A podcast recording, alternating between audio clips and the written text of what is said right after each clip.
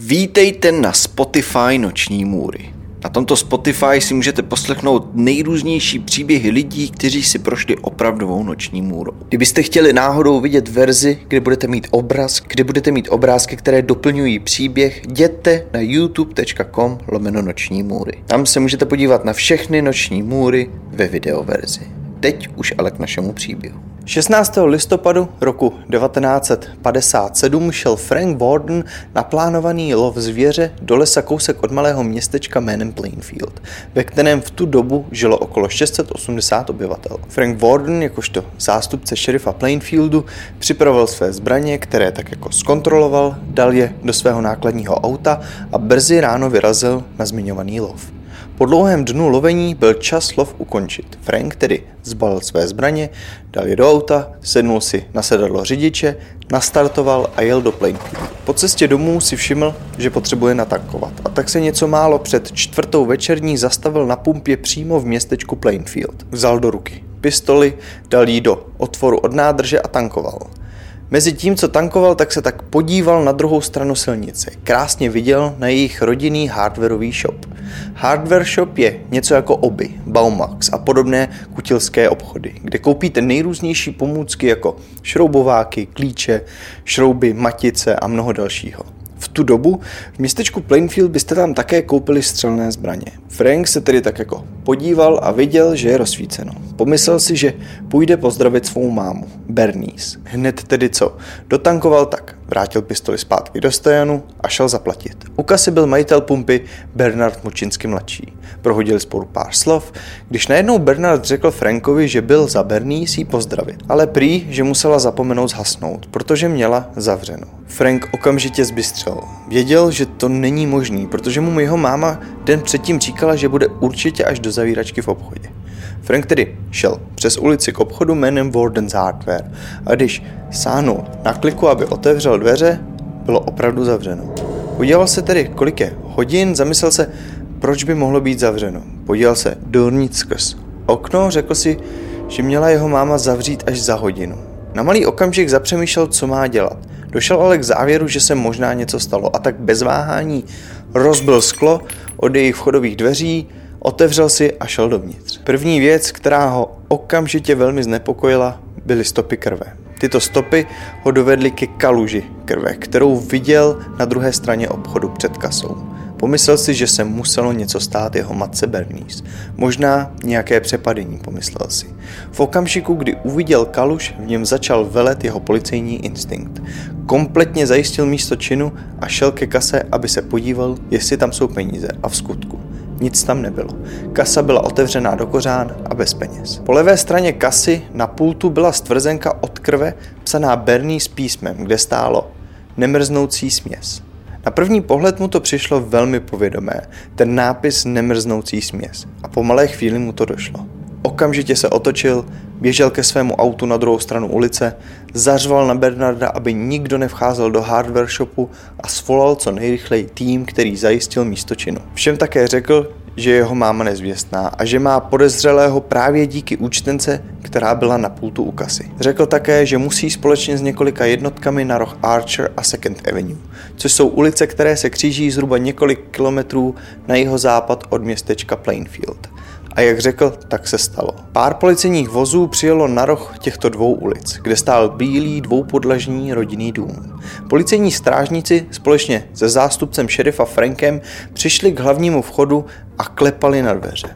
Nikdo ale neodpovídal a tak zaklepali znovu. Bohužel ale bez odpovědi. Podívali se alespoň skrz okno, krom ale velkého bordelu, který byl v místnosti za oknem, neviděli nic podezřelého. Podívali se ještě za roh Bílého domu, bohužel ale neměli povolení a tak si netroufli jít dál na soukromý pozemek. Měli ale zatykač na majitele tohoto domu a tak po něm pátrali, co se dalo. A najít se jim ho povedlo ještě ten den.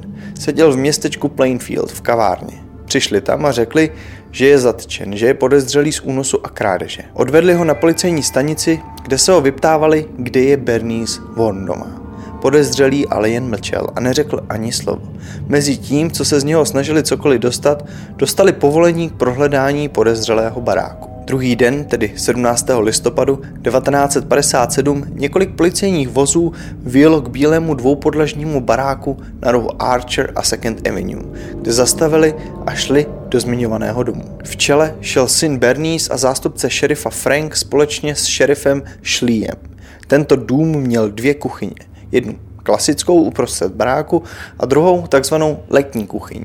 Když Frank vlezl s několika dalšími policisty do právě zmiňované letní kuchyně, několik policistů to nevydrželo. Muselo se otočit a někam se jít vyzvracet. Frank v naprostém zděšení nevydržel dlouho koukat na tu hrůzu. Otočil se a jen si v naprostém zoufalství přehrával, jestli se opravdu děje, co se děje. Co totiž všichni viděli, bylo mrtvé tělo ženy, která vysela za kotníky torsem dolů bez hlavy a rozpáraná od rozkroku až ke krku. Byly z ní vyvrhnuty orgány jako z nějaké zvěře. Když se Frank odhodlal otočit se, o pár metrů vedle uviděl průhledný pytel, ve kterém viděl hlavu oběti, která vysela uprostřed místnosti. Byla to jeho matka Bernice. Frank se okamžitě otočil a bloudil z baráku pryč. Venku k němu přistoupil jeho nadřízený šerif a společně jeli zpátky na policejní stanici. Mezitím se rozjelo kompletní vyšetřování a prohledávání domu podezřelého. Když šerif Šlí dorazil na stanici, nařídil svému zástupci Frankovi, že se nesmí přibližovat k podezřelému, že se ale o to postará. Vešel tedy do výslechové místnosti a jasně a zřetelně se zeptal, zda zabil Bernice Vornovou. Podezřelý ale mlčel. To šlí nevydržel, šel k němu a začal mu dávat jednu pěstí za druhou a ptal se znova, jestli zabil Bernice Vornovou. Podezřelý ale pouze jen mlčel. Takhle šerif postupoval několik desítek minut, když si začínal uvědomovat, že to vůbec nikam nevede. Brutálně zmláceného podezřelého tedy odvedli zpět do vazby. Když se šerif vrátil na místo činu, vyšetřovatelé schromáždili desítky důkazů a materiálů. To, co nakonec přišli ukázat šerifovi Šlíjovi, nešokovalo pouze jeho, ale naprosto celý svět. Našli tam totiž důkazy, o kterých si lidé povídají dodnes. Našli tam věci, které inspirují filmové scénáristy a režiséry doteď. Toho, koho totiž zatkli, byl nechvalně známý seriový vrah jménem Ed Gein. A to, co za svůj život udělal, vyvolává v lidech mráz po zádech do dnešního dne. Ed Gein se narodil 27. srpna roku 1906 ve městě La Crosse ve státě Wisconsin, rodičům Georgeovi a Augustě. Měl o pět let staršího bratra Henryho. A i přes v celku prosperující obchod, který vedla jeho matka Augusta, tak jak Edovo i Henryho dětství nebylo nic moc. Otec George byl silný alkoholik a matka Augusta své děti brutálně trestala a omezovala. Neustále poslouchali, že jak Eda, tak George musí chránit před hříchy světa, aby se nedostali do pekla. A aby toho nebylo málo, jejich opelecký otec si na svých dětech ventiloval své frustrace. Dost často je totiž byl. V roce 1913 byl Ed svědkem toho, jak jeho rodiče porážejí prase, potom co se vplížil do stodoly a potají na to celé koukal. Bylo to poprvé, co Ed čelil smrti. Ed fascinovaně zíral na to, co jeho máma a jeho otec dělají tomuto mrtvému praseti tak upřeně na to koukal, když v tu chvíli si uvědomil, že pocituje velmi zvláštní pocity. Bylo to totiž poprvé, co Ed zažil orgasmus. O dva roky později, tedy v roce 1914, se rodina přestěhovala do svého nového rodinného domu kousek od městečka Plainfield ve státě Wisconsin na 195 akrový pozemek. Bylo to poprvé toto období, kdy začali chodit do své nové školy. Kluci měli velmi přísnou výchovu právě kvůli Augustě víře. Kdykoliv si třeba chtěli přivést domů přátelé nebo se zmínili, že někoho nového poznali, tak je Augusta za to brutálně mlátila. Věřila totiž, že kdyby se stýkali s dětmi, které nemají stejné vychování jako její dva synové, skončí stejně špatně jako jejich vlastní otec. I když byl její syn Ed průměrně inteligentní a dost často si četl, rozhodla se jeho matka, že ve svých 14 letech nebude dál chodit do školy. A tak společně se svým bratrem ukončili studium. Ed, tedy se svým starším bráchou, žili naprosto izolovaný život. Měli zakázáno se s kýmkoliv bavit, nedej bože se ženami. Jejich matka neustále zmiňovala, jaký obrovský hřích jsou ženy a že sex by měli mít maximálně v případě založení rodiny po svatbě. Ve starším bratrovi Henrym Augusty výchova vyvolávala čím dál tím větší nenávist k ní samotné, zatímco v Edovi to naopak vyvolávalo obrovitánské pouto. I přes všechny omezení, tresty Ed svou matku z celého svého srdce miloval. V roce 1940, kdy už Edovi bylo 34 a jeho bratrovi Henrymu 39, zemřel jejich otec George. A vzhledem k tomu, že přišli i o ten malý přísun peněz, který měli díky jejich otci, museli se tak oba snažit nějaký ten dolar do svého domu dostat. Hledali si tedy nejrůznější jednorázové práce a brigády. George pomáhal sousedům a lidem ve svém okolí jako hodinový manžel, což je služba pro domácnost. Zkrátka nabízíte své všestrané řemeslné dovednosti, které se týkají fungování domácnosti. Zatímco Ed hlídal děti. Tvrdil prý, že hlídání dětí ho moc bavilo. Bylo s nimi snažší jednání jako s dospělými. Bylo zkrátka pro něj jednodušší chápat děti, než dospělé. A i přesto, čím si jako dítě prošel, nikdy neprojevil vůči dětem, které hlídal nějaké násilí. Všichni byli spokojeni s tím, jak svou práci odváděl, jak dospělí, tak i děti, které hlídal. O čtyři roky později, tedy v roce 1994, vypukl požár na pozemku Gínových. Ed a Henry běželi požár co nejrychleji uhasit. Když Henry doběhnul k už rozhořelému ohni, dým byl natolik hustý, že se v něm naprosto ztratil. Ed, protože měl strach o svůj život, raději do dýmu nešel. Později se ukázalo, že Henry v kouři zemřel. Takhle to alespoň policii tvrdil Ed v roce 1944. Když dorazila policie na místo činu, Ed zavedl policii přímo k už mrtvému tělu svého staršího bratra. Henryho tělo ale nemělo žádné stopy popálení. Mělo na druhou stranu dost zmlácený obličej. Policie, vzhledem k tomu, jaký byl Ed plachý, věřila, že se Henry udusil v kouři ohně. To nakonec patolog potvrdil. Z těchto důvodů byla smrt označena jako nešťastná náhoda. O rok později, v roce 45, přišel den, kterého se Ed bál ze všeho nejvíc. 29. prosince toho roku totiž zemřela Edova matka Augusta. Pro Eda začalo největší trauma, kterého se kdy mohl dožít. Jediný člověk, kterého za celý svůj život miloval, zemřel. Byl naprosto fixovaný na svou matku. Byl to konec konců on, kdo se o ní staral celou tu dobu, kdy byla nemocná. Tak hrozně moc ho to poznamenalo, že od tohoto momentu už nikdy neřekl nic špatného o své matce. Dokonce i její pokoj nechal naprosto nedotčený. Celý zbytek farmy mezi tím padal do naprosté špíny, chaosu zarůstal a chátral. Jediná místnost jeho matky zůstala v naprosto skvělé kondici. Místa v tomto baráku, která jeho matka používala nejčastěji, ohradil a dělal z nich jakési její svatyně. Ed se přestal o sebe absolutně starat. Sem tam s něčím pomohl, aby si viděl nějaký ten dolar a většinu svého času trávil na své farmě naprosto sám. Postupem času to zašlo tak daleko, že si o něm jeho sousedi vyprávěli, jak neuvěřitelně smrdí. Že jde na něm vidět, jak neskutečně se smrt jeho bratra a především jeho matky na něm poznamenala. A i přesto, že uvažovali o tom nabídnout mu pomocnou ruku, nikdo ve výsledku nic neudělal. Jen přihlíželi, jak se o sebe nestará a jak bloudí po svém pozemku. Ed ale pouze nebloudil po svém pozemku. Dost také četl především literaturu o nacistech, různých lovcích lebek a dost také studoval lidskou anatomii. Bylo to právě toto období, kdy Ed začal dost často navštěvovat místní hřbitov. Hřbitov, kde byla právě pohřbena jeho matka Augusta. Zhruba nějakých 18 měsíců po smrti jeho matky se rozhodl vykopat její tělo. Šel tedy k jejímu hrobu, začal kopat, potom otevřel rakev, vzal hlavu jeho rozkládající se matky do svých rukou, otočil s ní, ona povolila a vzal si tak její lepku. A to, co na ní zbylo sebou. Následně hrob znovu zakopal a hlavu své matky po smrti vzal domů. V období od roku 1947 až do roku 51 Ed takhle vykopával hroby nejrůznějších žen, které byly zhruba ve stejném věku jako jeho matka a bral si z nich to, co potřeboval. Podle jeho výpovědi se ale v prosinci roku 54 rozhodl jít o úroveň výš. Už se totiž nespokojil pouze s rozkládajícími se těly. Ed 8. prosince trávil čas v jedné hospodě, kde čekal do chvíle, než všichni odejdou. Čekal na moment, kdy majitelka hospody, 51-letá žena jménem Mary Hognová, bude sama. Ve chvíli, kdy se jemu otočila zády, Ed vytáhl zbraň a střelil Mary přímo do zátelku hlavy. Mary na místě zemřela. Následně táhl její mrtvé tělo na připravené saně, které měl venku. O den později, když Ed pomáhal svému sousedovi Elmovi Jujíkovi, neudržel své tajemství z předchozího dne a přiznal se k vraždě Mary.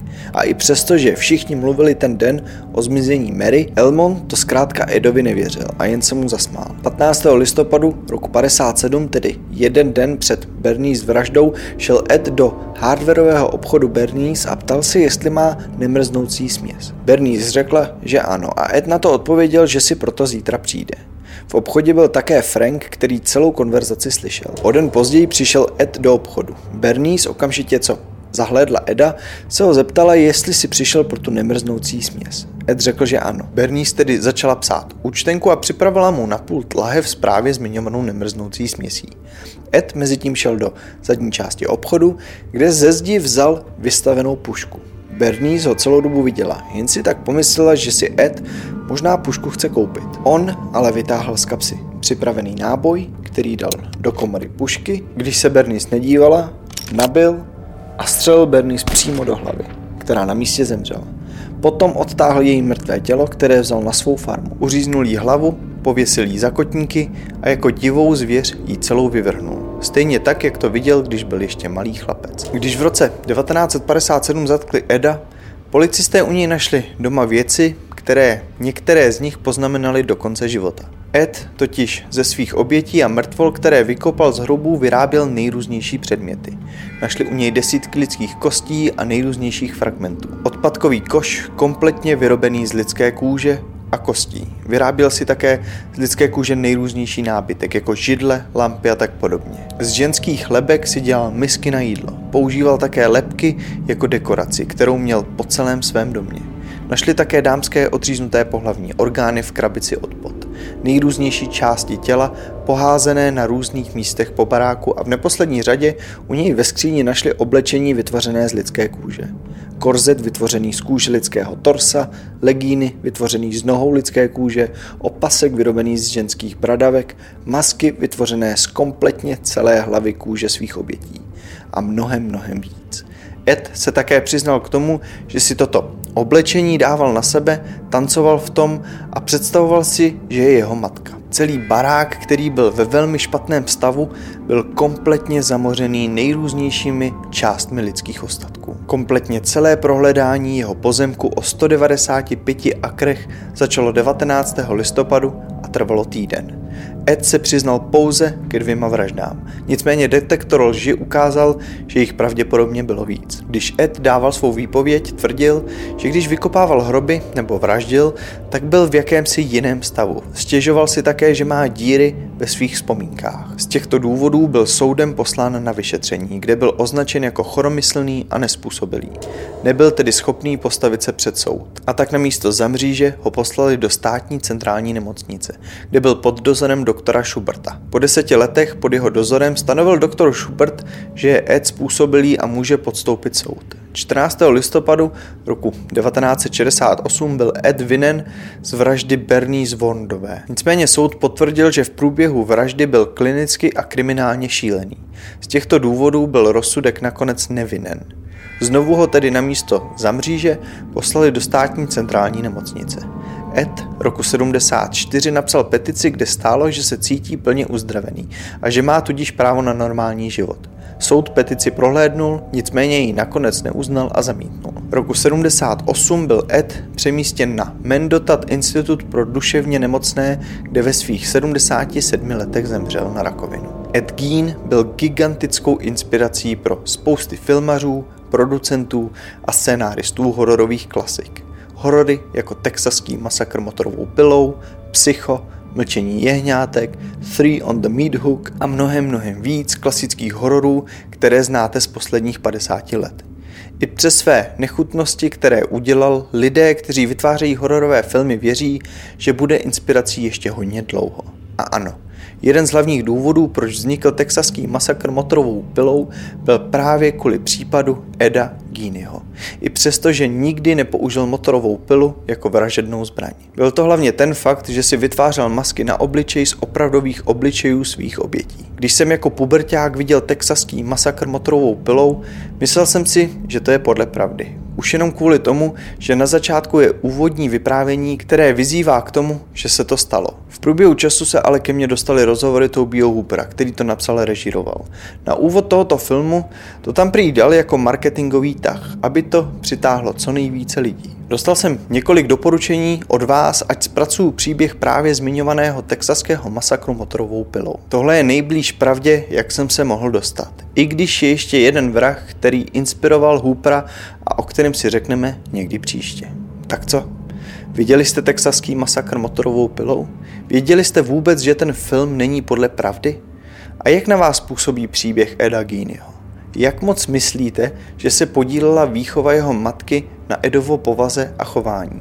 Někteří lidé tvrdí, že ho právě jeho matka vytvořila do podoby, v které byl.